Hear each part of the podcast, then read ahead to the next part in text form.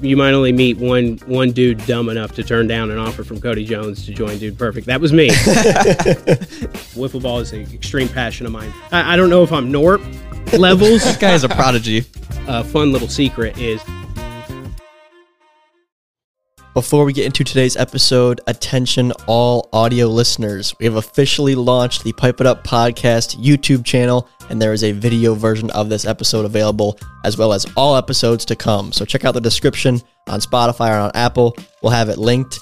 And uh, what better way to kick it off than with Sparky from Dude Perfect? It was an absolute pleasure interviewing him and getting to know him and just to learn about the ins and outs of Dude Perfect and what an absolute empire that brand has become. So it was super cool. And additionally, we unveiled the brand new Pipe It Up podcast studio. Finally, I know you guys have been waiting on that. So make sure you guys watch the video so you can see it with your own eyes.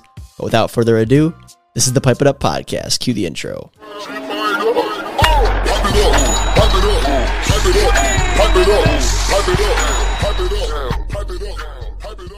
All right, showtime, ladies and gentlemen. At this time, we are proud to welcome onto the show Kevin Sparkman, aka Sparky from Dude Perfect, as you guys probably all know him. yes, sir. Uh, first and foremost, Sparky, thanks for joining us. Really appreciate it.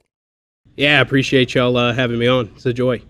It's our pleasure. It really is our pleasure, especially as longtime fans of Dude Perfect and what you guys have built, and just seeing your story these last few years and kind of your come up and rise on the channel has been been pretty special to watch as, as an outsider. So I think what what we're all curious about here, sitting in this room, me, Jack, and Kyle, is kind of your story from when you were real young up until where you're at now in your career. So that's kind of what we want to get into today with you. Beautiful, yeah. So uh, the connection to Dude Perfect is uh, not as complicated as one would think. My best friend from high school, I went to a small Texas high school, 3A school. We had about 80 or so people in our grade called Whitesboro High School, uh, country boy. But my best friend growing up, named Travis Labhart, uh, practically a brother of mine, spent the night at his house many a nights, including including uh, school nights. The mom would let it pass because he was so trusted. Great family. Practically grew up with the kid. He went down to uh, Texas A&M to play football. Actually walked on. Uh, he was there during the Manziel days. If you remember, a little one five, little slot slot receiver named Travis Labhart. I was the best friend growing up. Well, we knew of Ty from high school because we were in the same district. Ty was QB and over at a nearby uh, high school called Prosper. And so we knew of him, didn't like him too much because he lit us up for about 250 and a couple tutties. but um, we knew of him. Uh, so my boy goes down to CSTAT, and at A&M, him and Ty hit it off. Next thing you know, they're roommates his sophomore year. Well, I was, uh, I'm one of the few, actually, like one of the only ones here at the office who didn't go to Texas A&M. I'm a University of North Texas product, but uh, I was frequently visiting down there in College Station, and um, yeah, just really mutual friends hit it off with Ty really well. Um, and so that's kind of how that was backyard edition days. That's when they were first getting started at the old house. And it's funny because we actually visited Monday down there in College Station to do a little video shoot. And uh, yeah, it was full circle. I know it was very full circle for them, but we even visited the old house and whatnot. But yeah, the connection is my best friend growing up ended up being really good friends with Ty. I actually was silly enough to turn down a gig years ago up here. So I was a radio, television, film major at the University of North Texas, and I, I am uh-huh. sports through and through. It's my heartbeat, man. I, I really don't know what I'd do without sports. I watch more live sports than anybody you could imagine. Mid-major basketball, yeah, give me Presbyterian versus Merrimack. You know, I'm that kind of guy. I dive in. I dive in big time. So I really was uh, doing well in the sports radio business when I first graduated college. Got an internship in Dallas. Of course, Dallas is a huge market for sports. Um, so I really wanted to, to shoot my shot there at the radio station. And so I gave it a couple of years, was getting some airtime, and then uh, Cody Jones came back to me uh, years later and was like, "Hey, man, we going to do this or not?" And I, was, I made the mistake first time around. I said, "Let's do it, boys." So uh, yeah, just some mutual friends, and uh, over the years, just kind of it worked itself out, and ended up sitting here today. So Well, that's awesome. Um, and yeah, I was familiar you went to North Texas and that you had that broadcasting background. I found you on LinkedIn, believe it or not, and, and did a little research. oh man, there. I hadn't updated that page in a while. I think we all know what you're up to right now, so you don't need to update anything as of, as of right now. But I was curious. Yeah, you mentioned how you're working at CBS, and I think you worked for the school too, doing some local stuff. Yeah. So that is where you were kind of gearing your future towards was that traditional sports media. Totally, man. I, I actually wanted to do play by play originally. Uh, was lucky enough there at North Texas. They have an incredible RTVF program. That's why I went to North Texas. A lot of famous alums come out of that program uh, in sports. Mavs play by play guy, uh, Mark Followill, among many others. Um, yeah, so I wanted to do play by play, kind of uh, parlayed that into sports radio. But man, that is my joy is is to sit and talk sports. Totally, That's awesome. So being a sports fan and and uh, I imagine you also probably had some influences from people that you watch broadcast or you know commentate sports. What were some of those influences for you that made you kind of want to get into that space? That's actually a great question. Um, Mark Followill being one of those guys, uh, he was uh, as a as a UNT grad. Our sports broadcasting class, uh, half the lectures were bringing back famous alums to talk in front of the class, and I, I, I've got a shot. Hank Dickinson, if you're watching, that's uh, my sports broadcast professor. He's reached out to me about possibly coming in and, and giving a little speech to rally the troops next year. I hope I get to do it. But yeah, Mark Followill's one of them. Um, Eric Nadel, who's the radio play-by-play for the Texas Rangers, longtime radio play-by-play guy. Uh, he's up there. Those are kind of yeah. Those would be the uh, the inspirations. Those those two really. So even further back from that, so you always were interested in sports. You said through and through as a kid. Yeah. Did you always want to do the broadcasting side, or were you, did you want to be an athlete? Yeah, dude, totally. I mean, the dream was, of course, playing for Coach K at Duke. You know, playing a little. Love it. Unfortunately, God made me five uh, five nine. I've got a shot. Uh, I can't defend in the half court though, and uh, it's hard to get that jump shot over six teners. You know, so it was it was never meant to be. I actually tried walking on twice at North Texas there my freshman and sophomore year. Came dangerously close my sophomore year to land in land in a little reserve role where I wouldn't see a minute all year, but I still would have been part of the team. Uh, and just fell short, and I'm pretty sure it's my inability to uh, guard on the defensive end. That's what did me in. I gotcha. So then transitioning, you know, realizing you're my height, five eight, five nine, whatever. I'm five nine on a good day. So we'll, we'll pretend I'm five nine. But um, when the focus shifted to broadcasting, um, like what sort of steps are you taking to try to make that happen? Because I know it's like, did you have the support of your family and friends? I know it's kind of a tough industry to break through, especially on a major network like ESPN, CBS, those kind of things. So what obstacles did you see for yourself, and what were you doing to try to be successful? Yeah, good question again. Um, yeah, it's a daunting profession given the fact that if you do get into play by play, generally you're heading off to do sod poodle minor league games or, you know, who knows, Idaho, calling some minor league baseball and whatnot. And I came dangerously close to doing some of those things, but just just never really pulled the trigger. Um, I was just gonna say during your college years too and early professional years, how big of a fan were you of YouTube and other creators? Um, you know, eventually not knowing you know that you'd be part of Dude Perfect, but just a fan of of creators and, and YouTube specifically during your college years. Yeah, man. So I actually am a heroic story of a kid who grew. When I said when I say country Texas, I'm talking middle of nowhere Texas. So I quite literally didn't have Wi-Fi growing up. um, so, dude, when I hit college there in Denton, Texas, it was a whole new world to me, man. I, I had dial-up at the crib. So going to college, I was like, Wi-Fi, what? YouTube, what? So yeah, many a nights were spent just uh, indulging in, in some some content. Uh, love YouTube. The Dude Perfect guys were kind of my my original. Just just knowing them personally were kind of the original late night scapegoat on YouTube. Right. But yeah, man, um, really cool actually to see. Now we're in 2023 and all this stuff's above my head, but it's really cool to see. Uh, how many people are, are finding their footing in the entertainment business? I don't think I was ever. I definitely don't have a face for entertainment, but uh, it, it's been fun to. It's been really fun to uh, be immersed in this in this world. So you were working for some local networks while you were in college. Was there kind of a clear path that you had in your mind ahead as like where you thought your career was going to go at that time?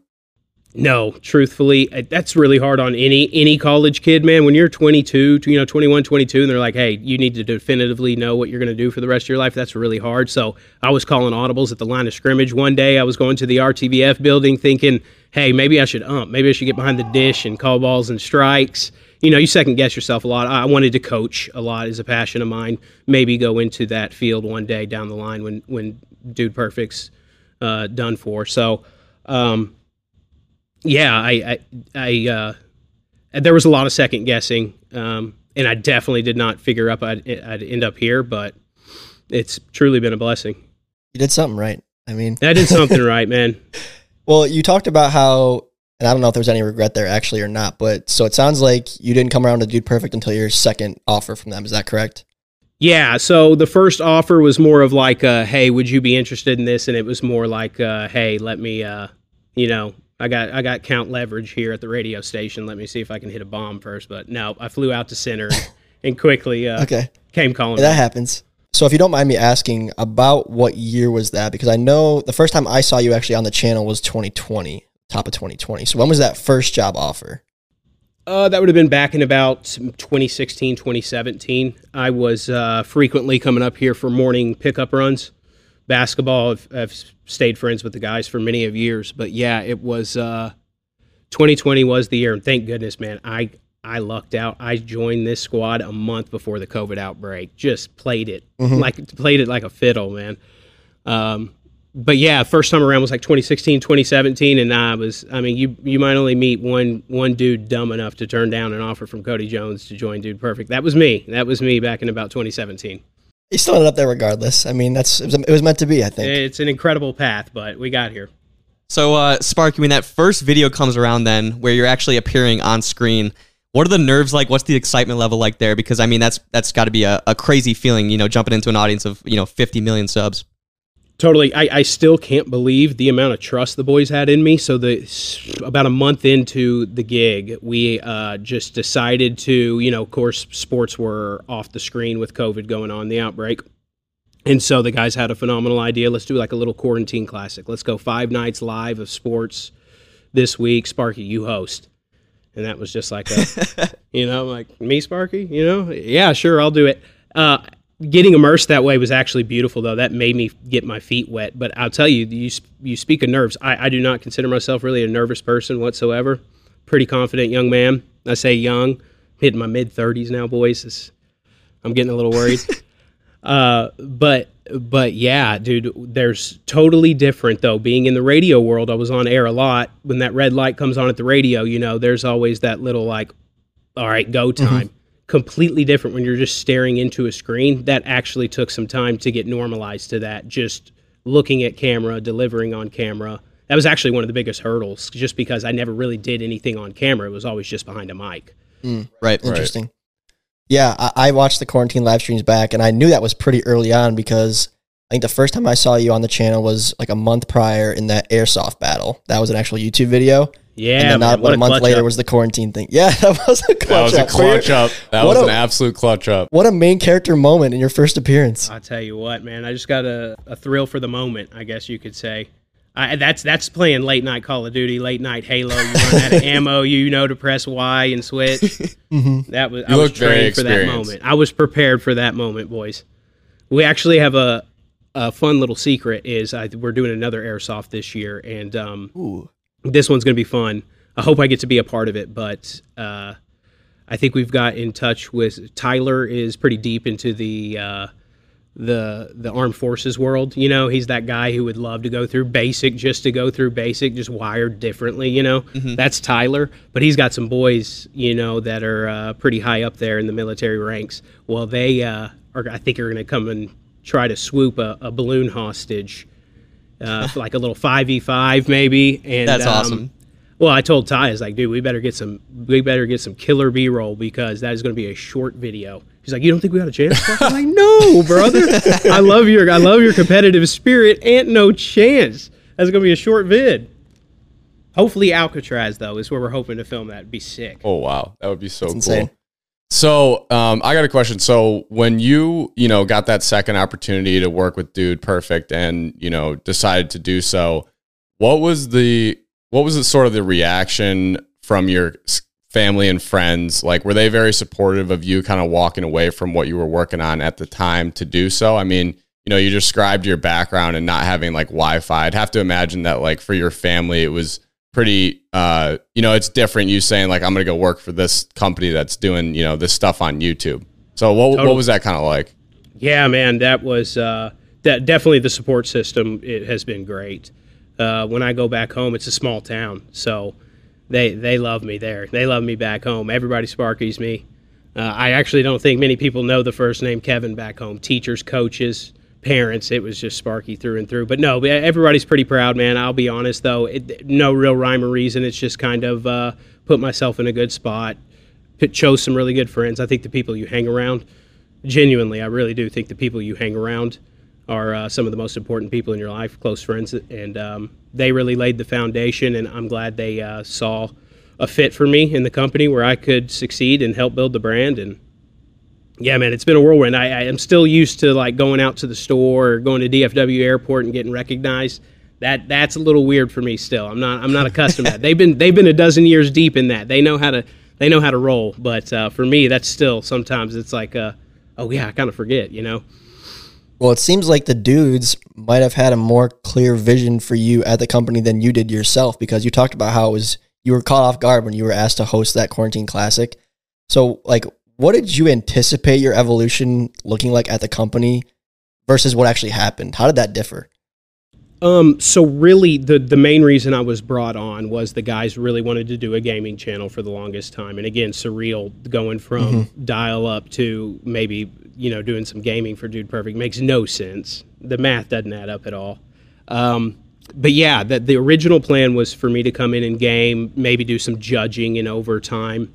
And actually, what happened was we had a historic uh, freeze here in Texas last year. You may remember it was like five straight days under 32, and that's like DFW completely stops if there's you know even a hint of sleet or snow on the ground, and everything was shutting down. The grid was going off, and what happened was we uh, we were done with work for the week. We canceled it after Wednesday. Well, Ty comes up here on a Sunday to the office.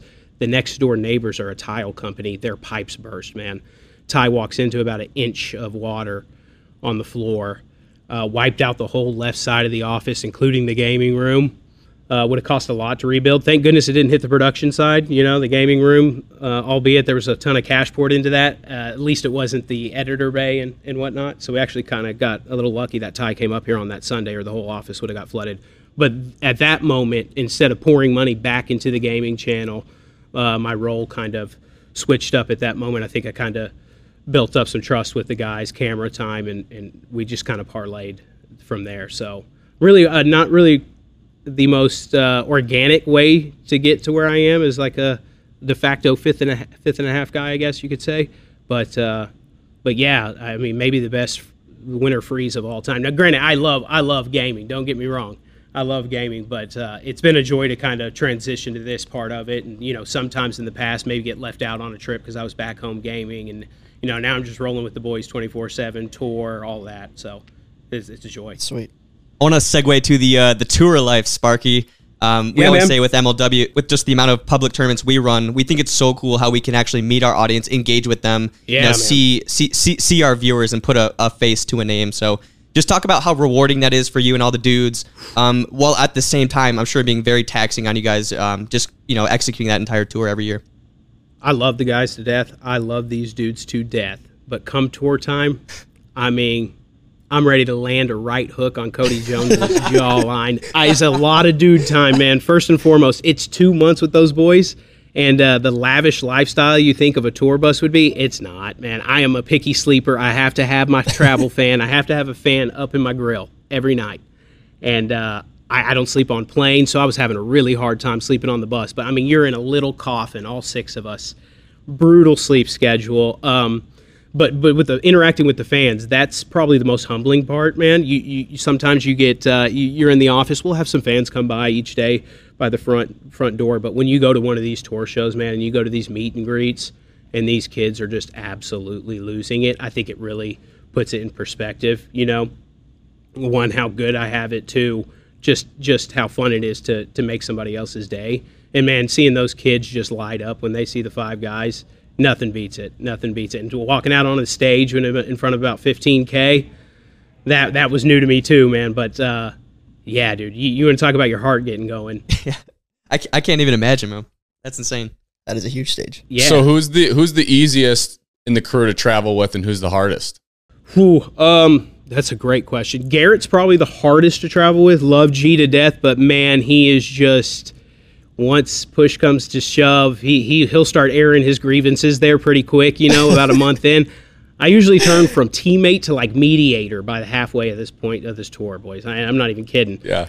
But uh, Garrett, Garrett gets it's he's a clean freak. You know, he's a very schedule oriented kind of dude. So when he gets thrown out of whack, I mean, he can go to shambles. But at least he has something. We the best part about tour is we golf every single morning. I think it's the only thing that keeps us sane. But each tour stop, we'll uh, we'll hit a pretty prestigious course. And I'm an avid golfer, so are the boys. That that really does keep us sane.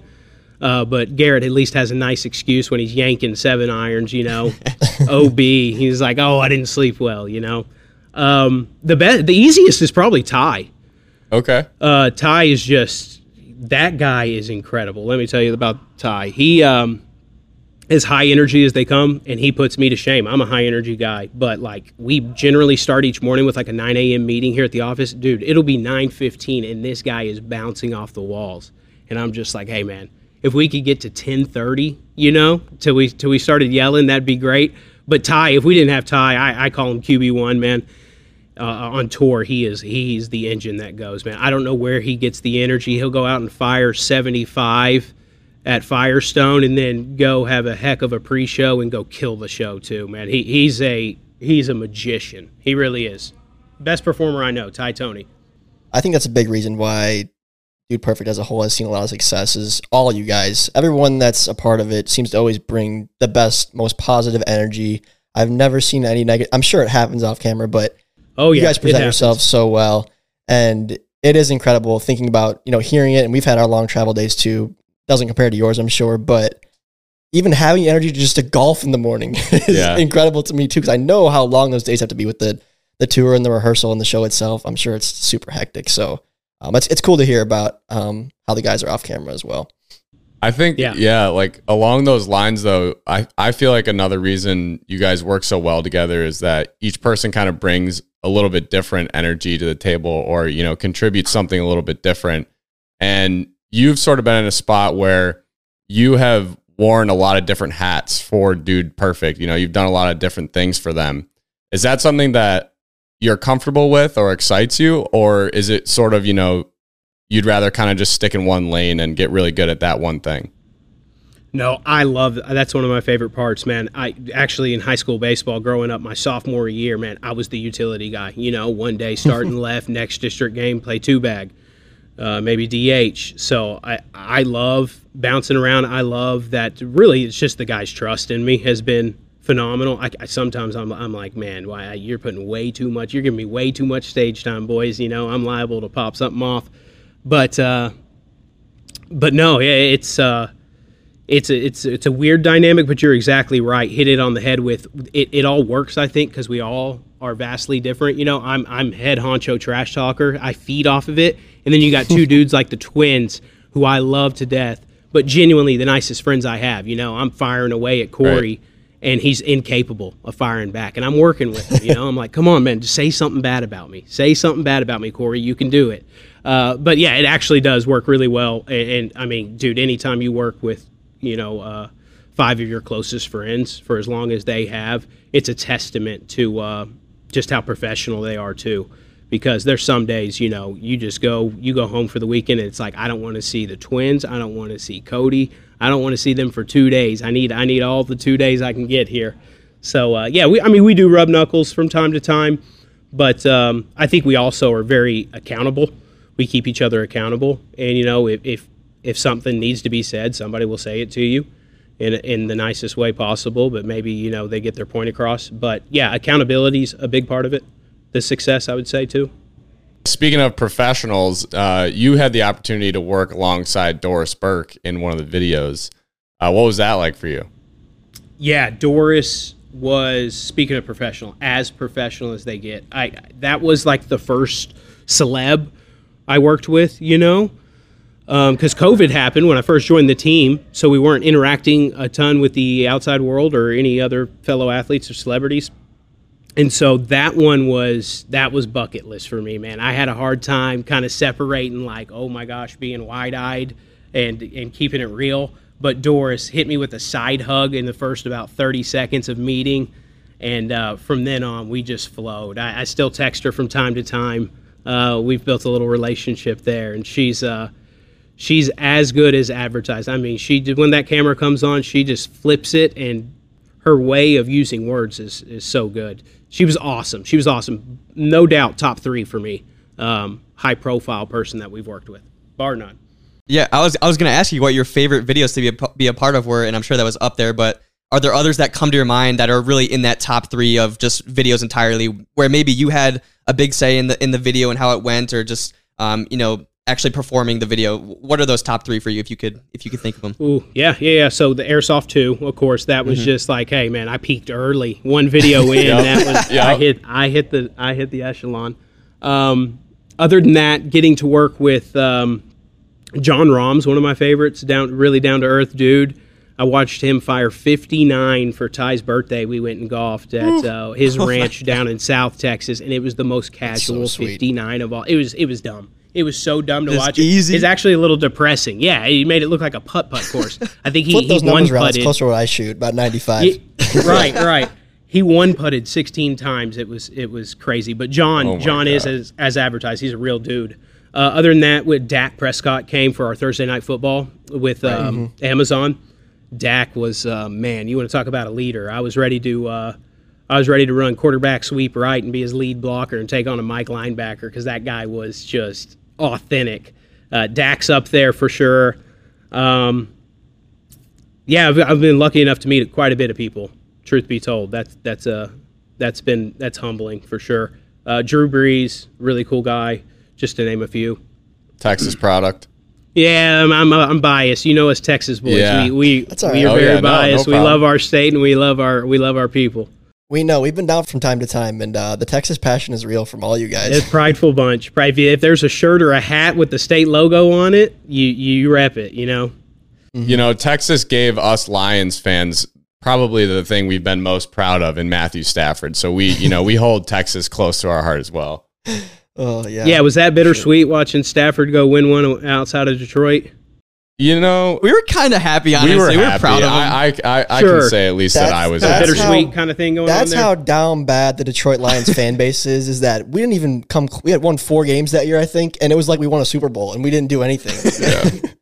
I was at So- the uh, play a home playoff game at AT and T. A huge Cowboy fan. Uh, sorry in advance. I, I, I the fan the rest of the fan base doesn't represent. At least me. you're from I- Texas. They, they get annoying. Correct. Yeah, I actually despise Cow because being a Mavs, Stars, Rangers guy, those are all pretty mid market. So my fandom with the Cowboys is completely different. Being so national, I actually despise Mm-hmm. it. Um, but I was at the playoff game at home where uh, man Anthony Hitchens got away with a PI. So 2014. Yeah, man, I, I felt a little disgusting about winning that game. I think Demarcus Lawrence had a strip sack there late, and the Cowboys advanced. But I, I felt a little, I felt a little guilty because I think even the ref threw it, called PI, and I- yeah, picked he did. it up and he waved did. it I off. think he, he, picked it up. I think the NFL wanted to see uh, Dallas TV ratings, you know, in the divisional round or something, but a little fishy. yeah, I sympathize for y'all being being Lions fans, though. But I mean, let's be honest. Since I've been alive in '91, I don't have any recollection of the first three Cowboys Super Bowls there in the '90s. So we're pretty much in the same boat, boys. It's bad. I'm in Yeah. a drought. Yeah. I wanted to ask you too a little bit about because you do do so many different things, like you mentioned Amazon, like working for Amazon Thursday Night Football, working with Doris Burke on the more traditional broadcasting side, and even doing things like acting in the stereotypes videos now. Like, has that been like a newfound passion for you? Like, would you ever consider maybe getting into acting? Because I mean, I can tell you, like, you do a good job at it. First of all, you're funny. Wow, appreciate that, man. Humbling. It's yeah. like it's just funny to see because I, I know what it's like to try to do stuff like that for even on our stage, and it's not easy. And you do a good job. Yeah, thank you. Um, yeah, I, I'm one tier above Matthew McConaughey, right there below Leo DiCaprio, somewhere in between there. No, um, actually, I really that's that's phenomenal that you asked that because I am uh, I've really found some I've really found some passion in doing the uh, the stereotypes, man. And really, if you can convince yourself mentally to go there and and act it out, uh, it's pretty easy, but uh, even the guys have been giving me kudos, taps on the back for the acting skills and stereotypes. Stereotypes, bar bar none, the best to film because you can rip the thing off four times. Everybody's feeding lines to each other, and um, yeah, man, it's hard to beat a stereotypes. They're pretty laid back, chill, and that's that's where you really can showcase your your comedic skills. Sparky, what is it like to witness the rage monster every single stereotypes video? Dude, what's crazy is Ty couldn't be more opposite of a rage monster when he does get a little upset. So it's a fascinating Uh-huh. little thing going on there. He's more of a, a compartmentalizer. He'll be internal Yeah. when he's a little upset. Uh, but yeah, dude, um, those are tough sometimes because you realize how much money we put into some of the rage monsters, and it's like, oh, that hurts. But man, Sometimes I've seen like heavy machinery being used and like all this Sure, like, cars, these huge cars, sets. I it's mean- crazy. I just recently got a, a, a new car, but I mean, one of the get crafties were just were, the guys are just ripping up cars. This little PT Cruiser, like a 13, you know, 2013 little PT Cruiser. I'm like, Cody, yeah, gosh, man, yeah, I could have drove that, you know. Like next time, tell me, tell me we're doing this. You can take my 08 Honda out back, and I'll take the I'll take the upgrade. I was gonna say there's one moment in particular that I thought was hilarious and like even everybody broke, but there's a blooper featured in the airplane stereotypes one where the one where you farted on the plane and you're like, claim I'll claim the first one, but the second one was not me. That killed me. I thought that was hilarious. Yeah, I, I don't even know where that came from. That was first try at it, and uh, yeah, I caught Ty off guard. Man, he lost it. Yeah, it's remarkable how many kids man the potty humor. Of course, the kids love the potty humor, but how many people bring that up when they meet me? That was so. That was a, that was a big rip on the plane. That's a classic. Yeah, you know, you, that's a classic thing you say with your boys. The first one, yeah, it was me. The second one, no, and everyone knows it's not sure. true. But that was it was just funny. Sure. And it was funny yeah, too from that. me observing it and watching that scene back prior to interviewing you today. Um, I could kind of tell like all the dude perfect guys broke and started laughing, whereas I think more like the actor people were kept you know kept a straight face. So I found that to be hilarious because it was genuinely funny. Right. Yeah, we actually have a hard time with Cody Jones because I mean, you you won't even have to say anything funny, and the guy will crack and just start getting the giggles, is what we call it. And he can't he can't perform a stereotype for his life when he gets the giggles. Um, but yeah, man, those are fun. The the only bad thing about that one, and I know y'all went out to SoFi too. It was really cool. We, we went out to SoFi on that trip as well. But dude, doing airplane stereotypes, you don't think about it. We flew out to Hollywood and then sat on a fake plane for three straight days for about eight hours just to catch a plane ride home. I, I when I got mm-hmm. back home, I was like, I don't think I'm ever going to fly on an airplane again. I was sick and tired of it. so you obviously you, you've done a lot of different things, like we said for for Dude Perfect, and now you guys are on tour. And you know, you kind of talked about how like surreal that is for you. But um, when when you're doing these big shoots or doing one of those events, do you find yourself able, are you able to kind of enjoy that and take it in while it's happening? Or are you kind of too focused on like the task at hand and what needs to be done before you can kind of like reflect and, and really, you know, realize how cool it is, all the stuff you guys are doing? Yeah, if it's like a basic workshop, like we're going to Vegas next week because Ty's going to try to re-break the the world's highest shot that that got broken. Oh. Nice. Yeah, man, I'm excited. We're going to the top of the strat, and he's going to shoot down, and we have like eight hours for four days allotted, and we're just hopeful that he hits it because there's no guarantee, of course, with the with the tricky. Um, but on shoots like that, you know, I can kind of uh, just be the the mood guy, the vibe collector, if you will. You know, just kind of keep spirits up. But when it came to tour, man, I even let people back home know, friends know I was uh, tasked with so much by the guys, which I loved. I loved taking on so much. They trusted me to take on a lot during pre-show and on stage and whatnot. Yeah, I had, to completely, um, you know, get out of the personal life world there for two months because it was just that uh, that big of a commitment, that big of a, a workload. Um, it's a great question, but no, tr- truthfully, no. Like you look back on tour sometimes and in the courses we played, and no, I probably didn't enjoy it as much as I should have, just because first and foremost, you know, you're there to. It's a business trip. You're there to perform. You're there to uh, put on a good show for the peeps, and so sometimes, man, I, we I, we have like backstage, we have a a, little chalkboard with what city it is, because sometimes you get so deep into it, man. You're about to go out on stage. You're like, we're in St. Paul. No, no, no, no. Okay, we're in Cleveland what's up, Cleveland? You know, sometimes you got to get a reminder just because you're that fixated on on doing your thing. Sparky, about your interest in wiffle ball, I want to know what your stat yeah. line would be if you got inserted into an MLW wiffle ball game. What are you going? You getting a hit? Getting a couple hits? Oh, I'm getting a hit. I got great bat bat to ball skills. I, I hit from the okay, left side, okay.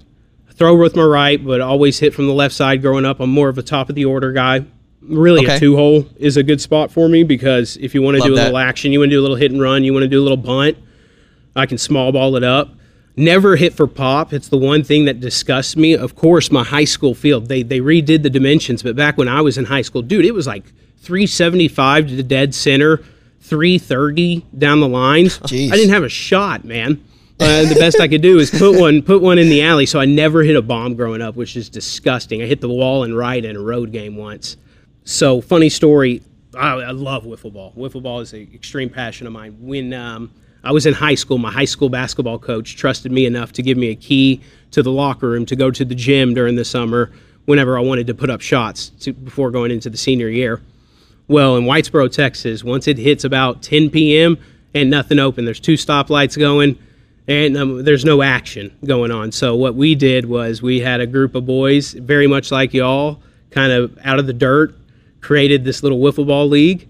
And uh, I would use my key at about 1:30 a.m. there in Whitesboro. We'd go through the locker room and we'd have full on four on four uh, wiffle ga- wiffle games in the gym that whole summer, man. I mean, I was dealing. Oh, that's How many awesome. quality starts I That had that awesome. summer was insane. no, I'd have I I'd have a pretty good get you out set now. slash line. Yeah, I might have to, man. I, I don't know if I'm Norp levels. I don't know if I'm, I'm a five tool guy like Norp because I mean, I mean, let's be honest, Norp does it all, man. He he's got a Golden Glove. The guy's an ace on the mound. Hits for pop. Got some speed. That I don't guy's a think I'm prodigy. Norp. He is. He's he's pretty good, man. My favorite ball player. But uh, I could definitely, I, I could be a winning piece to a, a winning team, a winning club, no doubt about it. Oh yeah, I think we need to see it happen. I think you could be a great two hitter to get you a, a couple knocks a game, get yourself on position for for Norp to hit you in. I think that I think that's where the way Spark would play the game. Sure, and I could roam that outfield too. I could roam that outfield, bringing stuff back for sure. Well, hey, we're, we, we're working on coming back to Texas this winter, and if we're back there and you're free, man, we might have to put Yeah, your money where your mouth is out. and come out and get Sure. yourself on a roster for the tournament. As long, hey, as long as whoever on the mound doesn't get upset when I flip it, you know, have a, a Bautista-sized flip going on. I'm gonna admire my bomb. I don't have many in my life, so the ones I do hit, I'm gonna have to peek at it. We had we had some pretty disrespectful bat flips this past season. Would you be would you be a respectful bat flipper or would it be pretty egregious? see uh, a respectful bat flipper guy because I do I, I am a guy who's old school in the sense that I still love some of those unwritten rules. You know, I'm like right in the middle, man. Like I love seeing a good bat flip, but I also like seeing a guy go 98 up by his you know back for doing Yeah. it too. You know, I just love that aspect of baseball. So yeah, I'd probably I'd probably pimp it, but I'd I'd, I'd be expecting a cutter up and in next at bat. That's part of it, you know. No doubt. Yeah, Absolutely. for sure. So, um, switching gears back to Dude Perfect a little bit, I wanted to ask you too because it seems like there's a lot of trust in you from from the guys and in the decision making and stuff like that. So, is there any like particular idea or concept that you can think of that you contributed to a video at some point that you're most proud of? Wow, that's a phenomenal question. Actually, the creative meetings are so fun here. Sometimes we'll get distracted for 30 minutes, but we we gener- generally sit down for about two hours every two weeks or so on a Monday morning and go through creative ideas. That's a lot of fun because there's really no bad ideas, and we'll just you know use each other as ideas and throw out some of the most outlandish video ideas that don't work. Uh, I don't know if I can if I can be credited to a, a whole video myself. But I've definitely uh, I've and what's fun is in the last couple of years for sure in those team meetings I feel like my my uh, take on things, my opinion is is held in a little higher regard, which is fun. But yeah, I throw my two cents in. I'm not I'm not scared to you know mix the pot up and say hey you know maybe we should go this way or or that way. But really, it's Ty. Ty is the uh, engine behind the creative ideas. That guy will take nothing and then all of a sudden come up with Squall Battle that we just did. He, he's yeah, Yeah, he's I watched it. incredible, man. Were there any uh ideas thrown around in any of those meetings that were, you know, cool that you guys just weren't able to make happen? Ooh, let me think here. Man, it's it's. I mean, it's nice throwing that DP around to, with our brand ambassador because we, we do get a lot of stuff done. I think Yeah. the uh, playing all sports golf battle, being with the boys at Augusta. I mean, once you do that, it's like it's like, hey, you're giving us too much. You know, not many people Yeah. say you got too too big of a leash, but I think you need to tone us down a little bit. Uh, I'm trying to think of something that didn't end up happening. Uh, we had a betcha actually. We were going to do as part of an overtime with Clayton Kershaw, who's uh, a DFW boy. Uh, he went to Highland Park here in Dallas, and uh, he still lives in the DFW.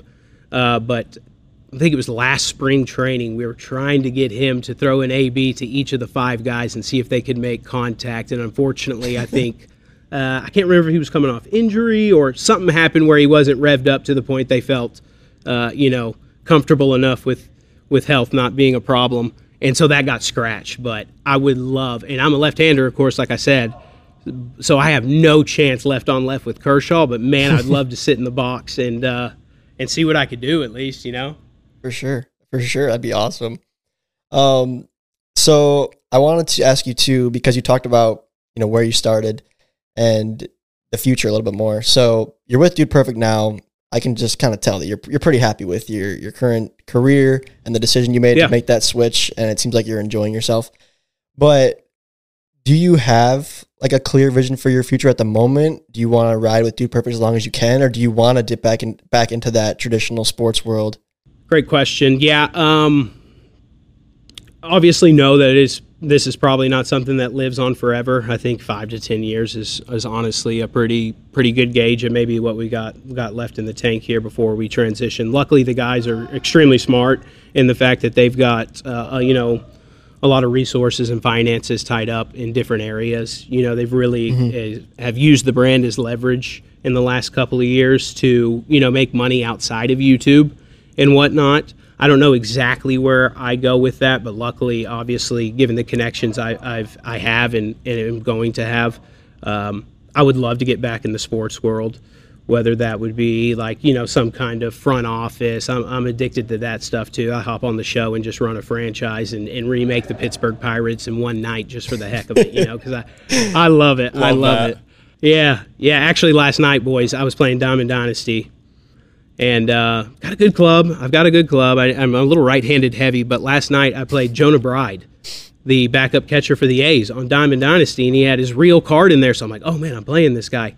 Absolutely smoked me, but it was really cool. It was like. It was like 13 to 2 in the fourth, and I don't get beat that bad. I'm I'm a pretty good I'm a pretty good little player, but I had Luis Castillo going and he was teeing off and um, but it was really cool actually to like see how he was calling a game with Degrom. He had Degrom on the mound, but I was really fascinated by a big league catcher calling pitches on the show. You know, I was just kind of trying oh, to Oh yeah. trying to feel what he was thinking there. He diced me. I mean, slider away, fastball in the hands. I had no chance. Y'all played the show? Y'all Oh, played the show at all? Awesome. Not little a ton. bit, little bit. We do. You know who plays a show is Norp. You should square We up got a with lot of guys in the league. Oh, we gotta take set it that very up. seriously. Maybe yeah, or some ranked duos or something. Tell him to get some packs on a That would be Diamond sweet. Dynasty. team. I can't I can't go out there with Norp and him be a liability though. Like I'm gonna I'm gonna need him to carry his weights. The thing, you know. That kid, I think, is good at everything he does. From what I've heard, he's pretty Okay. solid. And Brendan's nodding his head. I think he's pretty solid at the show. Okay, okay. Norp can be trusted. All right. yes. Yeah, we'll have to exchange gamer tags. It, it's been so cool tracking your journey, even from the beginning of 2010, 11, 12. Um, especially, and you can tell Corey this. I read his book called Go Big, and that actually really Yeah. inspired me to uh, to um, actually make MLW into a business. So I read that four years ago, Sick, very dude. shortly after you know went all in on our dream of MLW, and then couple years later, you know, we're traveling to SoFi Stadium to, to perform our World Series. So Wow, that's incredible. You read you read the book, man. I, uh, I, I went, both read it, I went, I went through all that book. I, I, I ri- filled out all the prompts and everything like that. I was like super into it. I mean, I think he wrote that incre- incredibly well, even at like what 23, 24 years old, maybe something like right out of college. yeah, yeah. I thought he was early. We were actually talking about that the other day. You know, I was like, man, could you, you know, could you waited on the novel for a couple more years? We could have a little more in that thing. But he, he's a go getter, man. Core is uh, once he sets his mind to something, he's he's ripping it off. So uh, that that's really cool though. You read the book, man. That's awesome. Now I know who to blame because I just thought about this and put two and two together. But I I read that book like two weeks before I quit my office job. So if like, this goes down in flames, I know who to blame. It's Corey's fault. It's Corey's fault. Yeah. Yes, yeah. They, they did the same. I mean, they uh, obviously, as you saw in the book, they all had to take a leap of faith too. Yep. Um, which of course worked out. And it doesn't work out for everybody, but there were some dark days in there during the startup of Dude Perfect. I can remember when they were really going for it. That it was like, you know, we're going to go through with this or not. And uh, it really took pot commitment by every every single one of them to really have that buy-in. And they still to this day talk about talking to their their uh, father-in-laws. You know, it's like, hey, listen, this is going to come off weird, but we're quitting our jobs to become YouTubers. Uh, stick with me here. You know, that's a tough conversation to have with the old father-in-law. Uh, but yeah, dude, I I. I I think everything uh, you're successful at in life obviously takes a certain amount of effort, and so I commend y'all for really buying in. Because I mean, you go you go lukewarm with it, you go half-hearted with it, doesn't work. You know, you got to be really passionate and and hardworking about your product, or it's going to go up in flames. Exactly. Now that's the number one thing I really appreciated from that book was just the the vulnerability aspect and that light bulb moment or, or um, you know ultimatum of we really have to go all in or nothing at this on this idea or I believe a couple of guys had architectural um, design jobs and um, Garrett, they could have yeah, gone just different one. directions and stuff like that. So we I really related that to with Tommy because Tommy has a engineering background. I could have gone into traditional um, sport marketing, but um, really just in our college years, we we me and Tommy sat down and we were like, okay, not many people have this opportunity and this this platform, so we might as well just go all in. And I'm not gonna lie, I took a lot of notes from it. Dude Per- Dude Perfect, and um, you know, look where we are a few, few years later. So it's been crazy. Yeah, it's awesome, man. I was first on y'all's trail. Oh gosh, I want to say four or five years ago, a little pre Dude Perfect. But man, the, y'all were my uh, y'all were my late night YouTube fix for the longest time, man. I Oh, was thank just you. watching ball games. I was just watching ball game after ball game, especially during COVID. You know, it was like either I can stay up for the KBO at 3:30 here and watch the Doosan Tigers, or I can watch some wiffle ball and get some sleep. So I chose wiffle ball.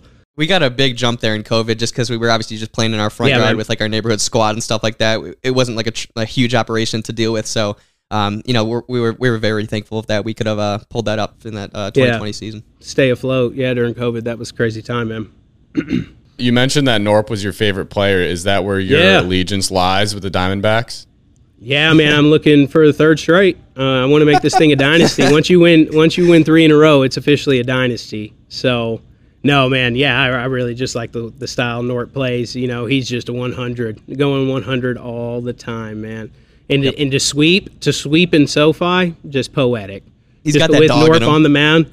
Uh, I, forgive me, I wasn't sure who was swinging there um, on the Cobras, but somebody went chasing on the two strike pitch there for the World Series. That's not one you want to be in the box for, that you want to swing at, because, you know, that lives in infamy. That's not just a normal AB and, you know, your first series of the season. That That's that's a tough look. Somebody, you know, went lightsaber chasing. Right. I think it was Drew.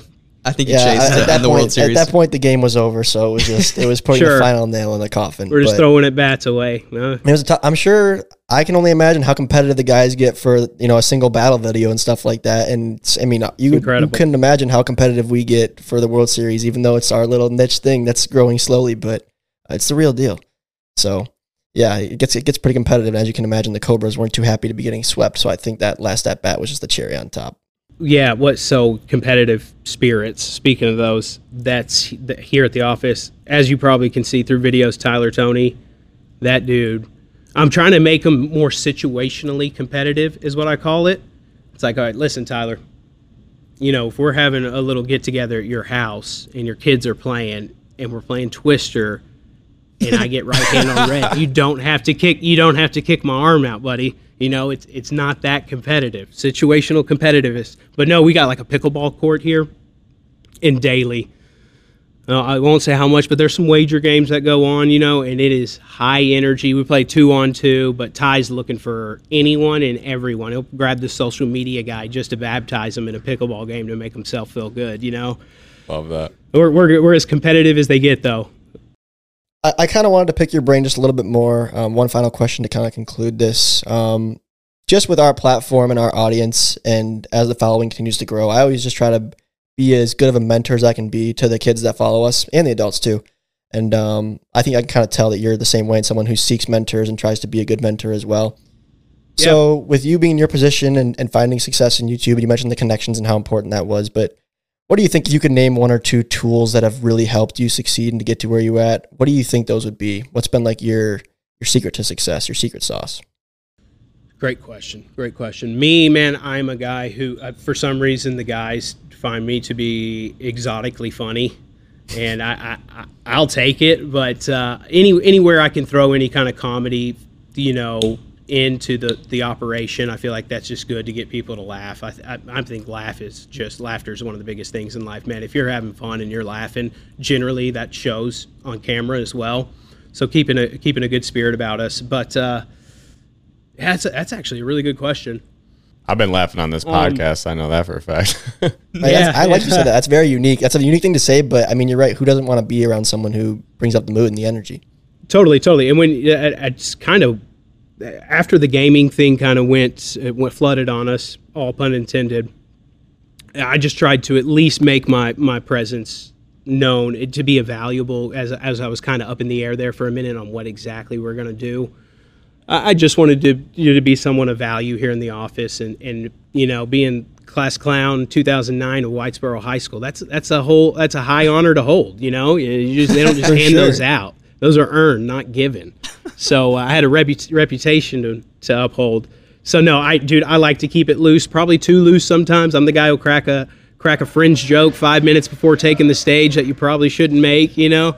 Uh, but yeah, keeping it loose, keeping it loose in the office is a, is a big key here because I feel like the the more we have just organic flow, the better it, it, it appears on on camera. And we don't really like we don't storybook anything here in terms of um, like battles and whatnot. We play those as is because that's absolutely going to get the best, you know, out of each each person from an entertainment value. Well, cool. I like that take on it. I wasn't I like expecting it. you to say that, but I think that's like awesome and a unique take on what what it can take to be successful. Because, like I said, being in a good mood is everything. So you surround yourself with people who'll do that for you. And Yeah, I, I kind of coined the vibe collector. I'm the vibe collector around here right now. That's what I'm going with. Cool. All right, dude. Well, we really appreciate your time today. I don't want to take up too much Yeah, more of it, but um, it's been awesome having you on, and I hope our listeners enjoyed this. And I know a lot of them are big fans of yourself and Dude Perfect over many, many years. So getting to sit down with you face to face and talk has been uh, awesome. And once again, I just appreciate your time. Yeah, it was legit, boys. I appreciate y'all uh, having me on. Best of luck to the channel going forward. I know I'll be uh, definitely staying in touch. We'll be thinking and praying about y'all uh, for sure. Y'all are some good dudes. Could tell, even through a Zoomer, I could tell y'all pretty good dudes. So uh, we might have to link up, and uh, I might have to get that AB. Yeah, I'll be ready when y'all roll through Texas. I'll be ready. I'll have that swing down and and the bat flip. You know, I'll have it in the mirror already. You know, working on it, working on the pose. All right, cool. Yeah. Well, we'll keep in touch for sure. And if we're ever, when we're da- when we're back down, I'll say when because I know we're going to be back in Texas for sure. It Love it. probably will be this Love it. year. So we'll let you know. Yeah. But uh, Sparky, thanks again, and fans, hope you guys enjoyed. Catch you guys next week. My pleasure, boys. Take care. All right, folks, that's a wrap. Thank you so much for tuning in. Once again, if you did not check out the video version of this episode, we highly recommend you do so. It'll be linked into the description and subscribe to that YouTube channel so you guys can watch all of our video episodes in the future. And if you guys are new here, make sure you subscribe to MLW Wiffle Ball as well. We will be covering all things MLW all season long. Spring training came out last Friday, and we got opening day coming out this Friday at 4 p.m. on the MLW channel a matchup between the Eastern Eagles and Midwest Mallards, so you're not going to want to miss that one. Thanks again to Sparky, and we will see you all next Tuesday.